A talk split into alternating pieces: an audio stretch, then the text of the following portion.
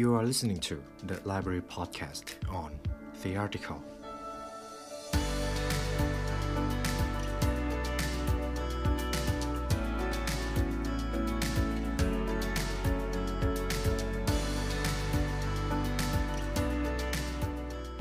สิ่งที่คุณอยากจะพัฒนาคืออะไรครับ คุณอาจจะอยากพัฒนาทักษะในการเล่นดนตรีของตัวเอง หรือไม่ก็เป็นเรื่องของการเล่นกีฬา หรือว่าอาจจะเป็นการพัฒนาทักษะอะไรก็แล้วแต่ที่มันสอดคล้องกับเป้าหมายของคุณ แต่ไม่ว่าคุณอยากจะพัฒนาทักษะไหนก็แล้วแต่นะครับ ทุกสิ่งทุกอย่างล้วนมีสิ่งหนึ่งที่เหมือนกัน ถ้าหากคุณอยากจะพัฒนาทักษะเหล่านั้น นั่นก็คือการกลับมารีวิวหรือว่ากลับมาทบทวนตัวเราเองครับ เพื่อที่ว่าเรานะครับจะสามารถต่อยอดจากสิ่งเหล่านั้นได้ ในพอดแคสต์ episode นี้นะครับ วินได้นำบทความหนึ่งมาจากทางคุณไซมอนแอชนะครับ จากเว็บไซต์ medium.com ซึ่งเขาจะพูดเกี่ยวกับ the three most powerful questions for continual improvement สามคำถามที่ทรงพลังเพื่อการพัฒนาอย่างต่อเนื่อง ซึ่งเอาจริง ๆ นะครับ topic เรื่องนี้ถือว่าเป็น topic ที่วินค่อนข้างให้ความสนใจมากเลยตอนนี้ เพราะว่าตอนนี้วินก็อยากจะพัฒนาทักษะในการพูดพอดแคสต์ให้ดีขึ้นใช่ไหมครับ เพื่อที่ว่าทุกคนนะครับ จะได้ฟังพอดแคสต์ที่มีคุณภาพมากขึ้น ทั้งในด้านข้อมูลนะครับ แล้วก็ในด้านของเสียงของผู้พูดเอง โดยคุณไซมอนได้บอกเอาไว้ว่า ในการที่เราจะสามารถพัฒนาทักษะใดทักษะหนึ่งได้อย่างต่อเนื่อง มันมีองค์ประกอบอยู่ด้วยกัน 2 อย่างเท่านั้นนะครับ อย่างแรกคือเรื่องของการที่เราโฟกัส หรือว่าจดจ่อไปที่การพัฒนาตัวเองอย่างต่อเนื่อง และอย่างที่2นะครับก็คือการที่เรามี growth mindset หรือก็คือกรอบความคิดที่เชื่อว่าเราสามารถพัฒนาได้อยู่ตลอดเวลา และทุกคนที่กำลังนั่งฟังพอดแคสต์นี้อยู่นะครับ ทุกคนมี growth mindset ครับ แต่วินเชื่อว่าน่าจะมีหลายคนที่อาจจะแอบสงสัยนิดนึงอยู่ใช่ไหมครับว่า ถ้าเกิดหลักการในการพัฒนาตัวเองอย่างต่อเนื่อง มันมีเพียงแค่ 2 องค์ประกอบ ง่ายๆ เพียงแค่นั้นนะครับแล้วทำไมมันถึงเป็นเรื่องที่ยากที่ใครบางคนจะสามารถพัฒนาตัวเองได้อยู่ตลอดเวลา เดี๋ยวเรามาหาคำตอบนี้กันครับ มีหลักการหนึ่งนะครับของไอน์สไตน์ที่ดีมาก ๆ เลย ซึ่งจะบอกไว้ว่า make things as simple as possible but no simpler ทุกสิ่งจะต้องทำอย่างเรียบง่ายเท่าที่จะทำได้ แต่ไม่ใช่แก้ไขให้ง่ายขึ้น โดยหลักการนี้นะครับกำลังบอกเราว่า ในเรื่องของกระบวนการในการตรวจสอบควรจะสามารถให้ feedback เราที่ตรงประเด็น กระชับ แล้วก็ไม่ยืดเยื้อ และแน่นอนว่าเรานะครับต้องสามารถ นำ feedback เหล่านั้น มาปรับแก้ไขในผลงานชิ้นถัดไปของเราได้ สิ่งหนึ่งที่สำคัญมากๆเลยนะครับ นั่นก็คือเราต้องทำให้กระบวนการนั้นนะครับ มีความซับซ้อนน้อยที่สุด เรียบง่ายมากที่สุด แต่คำว่าเรียบง่ายนะครับ ตรงนี้ไม่ได้หมายความว่าทำให้มันง่ายขึ้นทำแบบส่งๆอันนี้ไม่ใช่นะครับ แต่ที่เราต้องทำให้มันเรียบง่ายนะครับ เพื่อที่ว่ามันจะได้ไม่กินระยะเวลาเรานานเกินไป แล้วการที่ทำแบบนั้นมันก็จะทำให้เราสามารถ คัดกรอง feedback หรือว่าคอมเมนต์เนี่ยที่ตรงจุดแล้วก็มีคุณภาพมากที่สุดได้ครับ แน่นอนว่าอะไรที่มันลำบากแล้วก็ซับซ้อน มันก็จะเหมือนกับการสร้างแรงเสียดทานให้เราใช่ไหมครับ ซึ่งมันก็จะเป็นเรื่องที่ยากกว่าเดิม ที่เราจะกลับมาทบทวนตัวเองครับ ทางคุณไซมอนนะครับ เขาได้มีการทำงานเป็นโค้ชอยู่หลายปี และได้มีส่วนร่วมในองค์กรใหญ่ๆ มากมาย ในช่วงพัฒนาบุคคลภายในองค์กร แล้วก็มีการโค้ชแบบตัวต่อตัวด้วย ซึ่งตั้งแต่คุณไซมอนทำมาทั้งหมดนี้นะครับ เขาก็ได้เห็น framework หรือวิธีการที่คนเราจะสามารถต่อยอดจากงานที่เราทำได้ เพื่อที่เราจะสามารถเข้าใกล้เป้าหมายของเราได้มากขึ้น และตั้งแต่วิธีการที่เขาเห็นมาทั้งหมดนะครับ มันค่อนข้างที่จะมีแก่นหลักที่เหมือนเหมือนกัน และตัวของคุณไซมอนก็ได้สรุปออกมาเป็น 3คำถามหลักๆนะครับ ซึ่ง 3คำถามนั้นก็คือ ข้อแรกสิ่งที่เราควรหยุดคืออะไร ข้อที่ 2 สิ่งที่เราควรทำต่อ คืออะไร ข้อที่ 3 สิ่งที่เราควรเริ่มคืออะไร โดยทั้ง 3 ข้อนี้นะครับ ทางคุณไซมอนเนี่ยได้นำมาผนวกเข้ากับไฟจราจร เพื่อทำให้มันเป็นสิ่งที่ง่ายต่อการจดจำโดยอันแรกนะครับ เรื่องของว่าสิ่งที่เราควรหยุดก็คือไฟแดงและอันที่2นะครับคือไฟเหลืองก็คือการที่เราควรรักษาอะไรไว้ และอันที่ 3 คือไฟเขียว คือเราควรเริ่มต้นอะไรใหม่นั่นเอง เดี๋ยวเรามาทำความเข้าใจทั้ง 3คำถามนี้ไปพร้อม ๆ กันนะครับ อย่างแรกเลยนะครับ ไฟแดงหรือว่าสิ่งที่เราควรหยุดทำนั่นเอง แน่นอนนะครับว่าถ้าเกิดเราอยากจะอุทิศเวลาของเราเพื่อนำไปพัฒนาทักษะในทักษะหนึ่งนะครับ เราจะต้องหยุดทำบางสิ่งบางอย่างลง เพราะว่าเวลาของเรานั้นนะครับมีจำกัด เราจึงไม่สามารถทำทุกสิ่งทุกอย่างที่เราต้องการได้ภายในหนึ่งวัน ในหลาย ๆ ครั้งนะครับ สิ่งที่เราควรหยุดเนี่ย มันก็เป็นสิ่งที่ค่อนข้างจะชัดเจนระดับหนึ่งเลย เช่น สมมุติว่าเราอยากจะลดน้ำหนักร่างกายเราใช่ไหมครับ อยากจะเพิ่มกล้ามเนื้อ แน่นอนว่าสิ่งที่เราต้องลดก็คือการลดกินอาหารที่เป็นฟาสต์ฟู้ด ลดกินอาหารที่เป็นของหวาน อ่า หรือว่าพวกขนมนะครับ หรือถ้าเกิดเราอยากจะเป็นคนที่อ่านหนังสือมากขึ้น อะ สิ่งนี้วินก็อยากจะพัฒนาเพิ่มขึ้นอยู่นะครับ ตรงนี้เนี่ยแน่นอนว่าเราก็ควรจะลดระยะเวลาที่เราใช้ไปกับการดู Netflix หรือว่าการถ่ายโซเชียลมีเดียไปเรื่อยๆ ซึ่งสิ่งเหล่านั้นนะครับ มันก็เป็นสิ่งที่ค่อนข้างชัดเจนเลยใช่ไหมครับ ระดับหนึ่งว่าเราควรที่จะหยุดเพื่อที่เราจะสามารถต่อยอดสิ่งที่ดีกับตัวเราได้ แต่ในบางกรณีนะครับ เราก็อาจจะต้องหยุดทำในสิ่งที่ดีก็ได้นะครับ เพราะว่าเวลาที่เรามีนะครับ เป็นสิ่งที่มีจำกัดเป็นอย่างมาก มีเพียงแค่ 24 ชั่วโมงต่อวันเท่านั้นเอง เพราะฉะนั้นนะครับ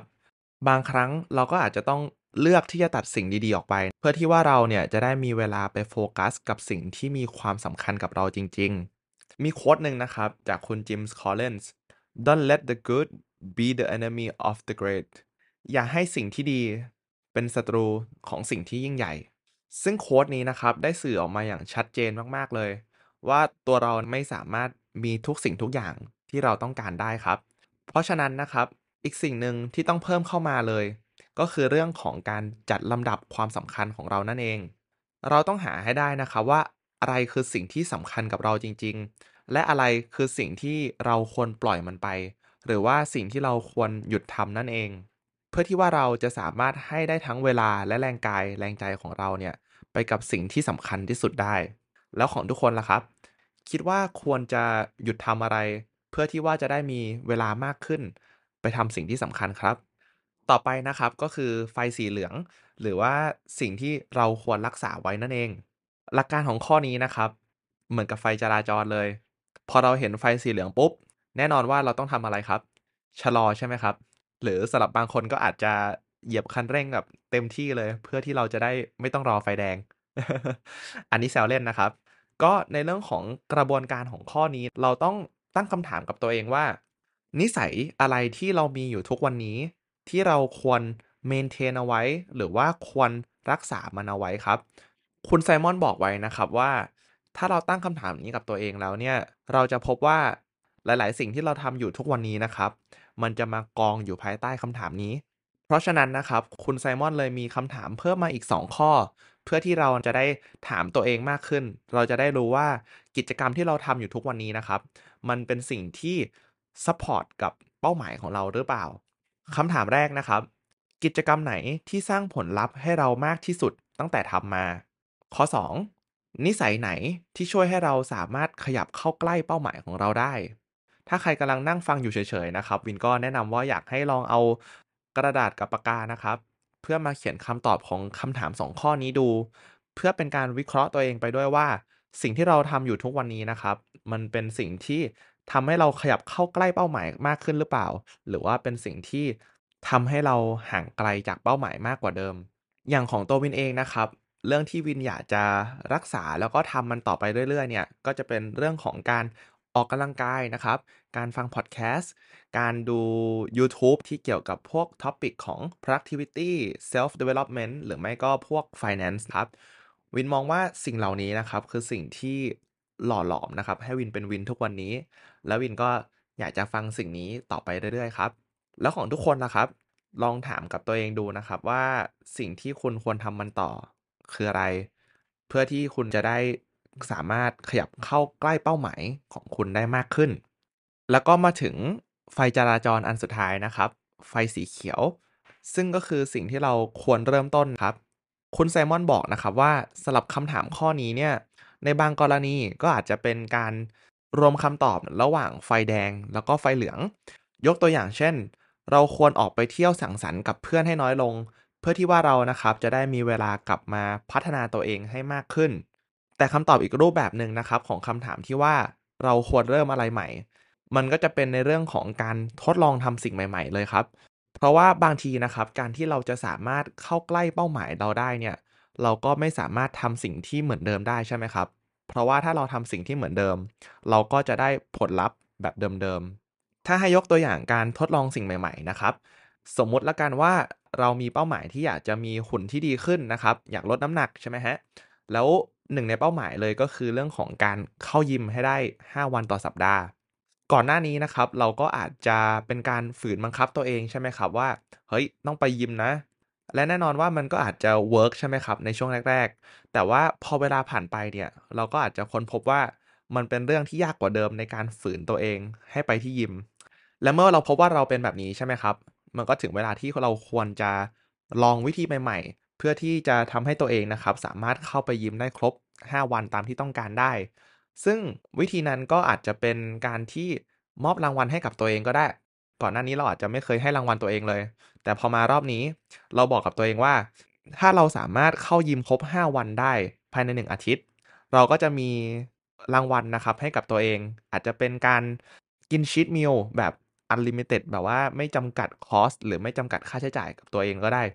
พอเป็นแบบนี้นะครับ เราก็จะมีแรงบันดาลใจมากขึ้นที่อยากจะไปเข้ายิมให้ครบตามจำนวนที่กำหนดเอาไว้ แต่สมมตินะครับเราลองทำได้แล้ว แล้วเราสามารถใช้มันได้อยู่ประมาณ 1 เดือน พอเข้าเดือนที่ 2อะวิธีนี้มันเริ่มไม่เวิร์กแล้วเพราะว่าเราเราอาจจะเริ่มชินกับรางวัลตรงนั้น เราก็อาจจะเปลี่ยนกระบวนการแทน จากก่อนหน้านี้เข้าอาทิตย์ละ 5 วัน มันรู้สึกว่าไม่ค่อยเหมาะสมกับตัวเราเท่าไหร่ เราก็อาจจะเปลี่ยนมาเป็นการวัดค่าด้วยจำนวน reps หรือว่าจำนวนที่เราทำแต่ละท่าละกัน อย่างเช่น วันนี้เราสามารถวิดพื้นได้ 20 ครั้งใน 1 รอบ พอมารอบหน้าเราตั้งกับตัวเองไว้เลยว่า เราต้องทำให้ได้อย่างน้อย 21 ครั้ง ถ้าเราสามารถก้าวข้ามตัวเราในวันก่อนได้นะครับ เราก็จะให้ผลตอบแทนตัวเองเป็นรางวัลอะไรสักอย่าง แต่แน่นอนว่ามันก็อาจจะไม่ใช่เป็นชีทมิลใช่ไหมครับ เพราะว่าไม่งั้นมันคงจะมีผลตอบแทนที่มันถี่เกินไปแล้วมันก็จะไม่ดีต่อสุขภาพนะครับ ไม่งั้นแคลอรี่เราก็จะเกิน แล้วก็สุดท้ายเราก็อาจจะน้ำหนักเกินอยู่ดีนะฮะ แต่นั่นแหละครับ เราก็สามารถเลือกได้เลยว่าเราอยากจะให้รางวัลตัวเองนะครับ เป็นรูปแบบไหน สุดท้ายแล้วนะครับ มันก็คือการทดลองไปเรื่อยๆ กับการทำ experiment เพื่อที่ดูว่านะครับวิธีไหนเนี่ยจะเป็นวิธีที่เหมาะสมกับเราที่สุด เพื่อที่เรานะครับจะได้ เติบโตหรือเข้าใกล้เป้าหมายของเรามากขึ้น แล้วถ้าเกิดตัวคุณรู้สึกท้อว่าแบบเอ้ยยังหาวิธีใหม่ไม่ได้เลย ยังหาวิธีที่เหมาะสมไม่เจอเลย ตรงนี้ก็ไม่เป็นไรนะครับ เราเพียงแค่อย่าหยุดหามันเท่านั้นเอง อย่างที่ทอมัสเอดิสันเคยกล่าวไว้นะครับว่า there's a way to do it better find it มันมีวิธีที่ดีกว่าเสมอ จงหามันให้เจอ และในของตัววินเองแล้วกันนะครับ วินอาจจะอยากแชร์หน่อย เพราะว่าอาจจะเป็นแรงบันดาลใจให้ ทุกคนได้นะครับ เคสของวินเองนะครับ วินพบว่าตัวเองเป็นคนที่เล่น IG นานมากพอสมควร ก็ระยะเวลาต่อชั่วโมงใช่ไหมครับ ที่วินได้เช็คอาทิตย์ที่แล้ว วินก็เล่น IG อยู่ที่ประมาณ 1 ชั่วโมงกว่าเลยต่อวันนะครับ ซึ่งแน่นอนครับว่าการกระทำแบบนี้มันเป็นการที่เอ่อค่อนข้างจะดึงวินนะครับให้ออกจากเป้าหมายที่วินอยากจะไปมากขึ้น และแน่นอนว่าวินก็มีการลองหลายวิธีเพื่อที่จะห้ามตัวเอง ไม่ให้เล่น IG มากเกินไป ก่อนหน้านี้วินได้มีการลองตั้ง limit เวลาผ่านแอป Setting นะ ซึ่งมันก็จะบล็อกเวลาถ้าเกิดวินเล่นเกินจำนวนเวลาที่กำหนด ซึ่งตอนนั้นวินก็ตั้งไว้ 10 นาที ตอนนั้นก็อาจจะตั้งเวอร์ไว้หน่อย มันก็เลยอาจจะมีแอบคลิกโกงนิดนึงแบบว่า เอ้ย เปิด 15 นาทีแล้วเล่น สุดท้ายก็กดโกงทั้งวันเลยครับผม แล้ววิธีนั้นก็ไม่ได้ work พอถัดมานะครับวินก็เลยลองอีกแบบหนึ่งก็คือการ remove app IG ออกจากหน้า home เลย เพื่อที่ว่าวินจะได้ไม่เห็นมันนะครับ แล้ววิธีนี้นะครับ บอกเลยว่าช่วง2-3วันแรกนะครับ work มากเล่น IG น้อยมาก แต่ทุกวันนี้บอกเลยว่าแค่สไลด์โทรศัพท์ iPhone ลงมานะครับเสิร์ช IG ปุ๊บแป๊บเดียวเจอ แล้วก็เรียกว่าทำจนชินมือครับผมไม่ต้องมีไว้หน้า home ก็สามารถเปิดได้ภายใน 2 วินาที ตามจริงนะครับ วินก็มีหลายวิธีเลย แล้วตอนนี้วินมาถึงวิธีที่ประมาณ 5-6ละ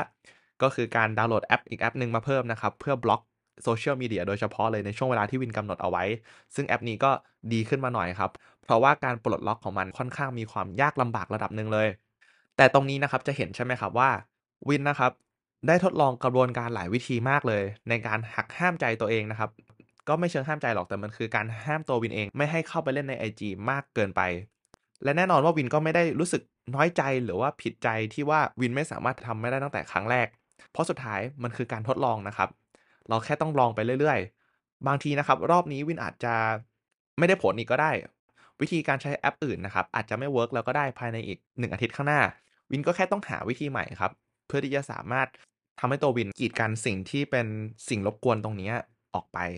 และสามารถเอาเวลาของวินนะครับ ไปใช้กับการสร้างผลงานสร้างพอดแคสต์เพื่อให้ทุกคนได้ฟังมากขึ้น หวังว่าเรื่องราวของวินตรงนี้นะครับ จะเป็นประโยชน์กับทุกคนไม่มากก็น้อย แล้ววินมี quote หนึ่งมาฝากนะครับ จากคุณจอห์นแม็กซ์เวลล์ fail early fail often but always fail forward ล้มให้ไว ล้มให้บ่อย แต่ต้องล้มไปข้างหน้า ความล้มเหลวนั้นนะครับ มันเป็นเรื่องที่ปกติเป็นอย่างมาก แต่สิ่งที่สำคัญเลยนะครับ ก็คือการที่เราต้องกลับมาดูว่าทำไมเราถึงล้มเหลว แล้วเราจะสามารถเอาสิ่งที่เราทำพลาดจากครั้งที่แล้วเนี่ย มาต่อยอดเป็นรูปแบบใหม่ ในการทำงาน หรือในการพัฒนาทักษะใดก็แล้วแต่เนี่ยให้ดีขึ้นได้ไหม นี่แหละครับคือแก่นหลักที่เราจะสามารถพัฒนาตัวเองได้อย่างต่อเนื่อง เพราะถ้าเกิดเราไม่มีวิธีนี้นะครับ แล้วเราพบว่าตัวเองล้มเหลวเนี่ยบางครั้งนะครับ มันก็อาจจะเป็นการบั่นทอนจิตใจของเราก็ได้ ถ้าเราไม่เข้าใจว่ามันคือกระบวนการในการเติบโตของเรา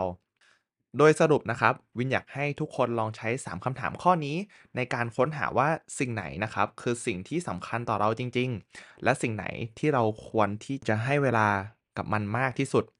วินจะทวนทั้ง 3คำถามนี้ให้ฟังอีกรอบหนึ่งนะครับคำถามแรก ไฟแดง เราควรหยุดทำอะไรคำถามที่ 2 ไฟเหลือง เราควรรักษาอะไรไว้คำถามที่ 3 ไฟเขียว เราควรเริ่มอะไรใหม่ ถ้าเป็นไปได้นะครับ ก่อนที่ทุกคนจะปิดพอดแคสต์นี้ แล้วไปทำอย่างอื่นต่อ หรือว่าไปฟังพอดแคสต์ episode ใหม่ต่อนะครับ วินอยากจะให้ทุกคนนะครับ อาจจะหยุดคิดสักแป๊บหนึ่งและอาจจะถาม 3คำถามนี้กับตัวเองดูครับ อาจจะไม่ต้องถึงกับขั้นเอาปากกากับดินสอมาเขียนก็ได้นะครับ แล้วก็อาจจะไม่ต้องนึกด้วยว่า เฮ้ย เป้าหมายเราคืออะไร เพราะว่ามันอาจจะเยอะไปนิดนึง แต่ให้ตั้งสามคำถามนี้นะครับ กับสิ่งที่คุณทำวันนี้ดูแล้วกัน น่าจะเป็นโจทย์ที่ค่อนข้างสนุกพอสมควร ลองดูนะครับว่าสิ่งที่คุณทำวันนี้นะครับ สิ่งไหนจะตกไปอยู่ที่คำถามไหนบ้าง แล้วหลังจากนั้นมันก็อาจจะช่วยให้คุณเห็นนะครับว่าสิ่งไหนที่คุณคิดว่ามันเป็นเรื่องที่สำคัญ แล้วคุณควรจะให้เวลามันมากกว่าเท่าที่ควร และสิ่งไหนที่คุณคิดว่ามันเป็นเรื่องที่ควรจะหยุดทำแล้วควรเอาเวลานั้นเนี่ยไปให้สิ่งอื่นแทน ไม่แน่นะครับ หลังจากตั้งคำถามนี้กับตัวเองดูแล้ว คุณอาจจะสามารถพบวิธีการที่จะสามารถพัฒนาตัวเองได้อย่างต่อเนื่องและรวดเร็วได้ครับ และนั่นนะครับคือ 3คำถามที่ทรงพลังเพื่อการพัฒนาอย่างต่อเนื่อง ที่ทางทีมงาน The Library แล้วก็ตัววินเองนะครับ ได้สรุปมาให้ และถ้าใครอยากเรียนรู้เนื้อหาดีๆ แบบนี้เพิ่มเติมนะครับ ก็สามารถซื้อหนังสือได้จาก The Library Shop นะครับ ทุกหนังสือที่เรามีนั้นถูกคัดเลือกมาเป็นอย่างดี และหวังว่าทุกคนจะได้อ่านสักครั้งในชีวิต หรือถ้าใครอยากเรียนรู้ผ่านการฟังนะครับ ก็สามารถใช้แอป Storytel ในราคา 99 บาท เป็นระยะเวลา 2 เดือน โดยสามารถกดได้จากลิงก์ใต้ description นะครับ ขอบคุณมาก ๆ เลยนะครับ ที่เข้ามาฟังพอดแคสต์ episode นี้จนจบ ถ้าใครฟังผ่านแอปพอดแคสต์ก็สามารถรีวิวให้เราได้นะครับ เพื่อที่คนอื่นๆ จะได้เห็นแหล่งความรู้ดีๆ แบบนี้มากยิ่งขึ้น และถ้าสำหรับใครที่ฟังผ่าน YouTube ก็สามารถคอมเมนต์แสดงความคิดเห็นเกี่ยวกับพอดแคสต์ episode นี้ได้นะครับ และถ้ากด subscribe ด้วยเนี่ยจะขอบคุณเป็นอย่างมากสำหรับวันนี้ ทางทีมงานเ The Library และตัววินเองขอลาไปก่อน และขอให้วันนี้เป็นวันที่ดีนะครับ สวัสดีครับ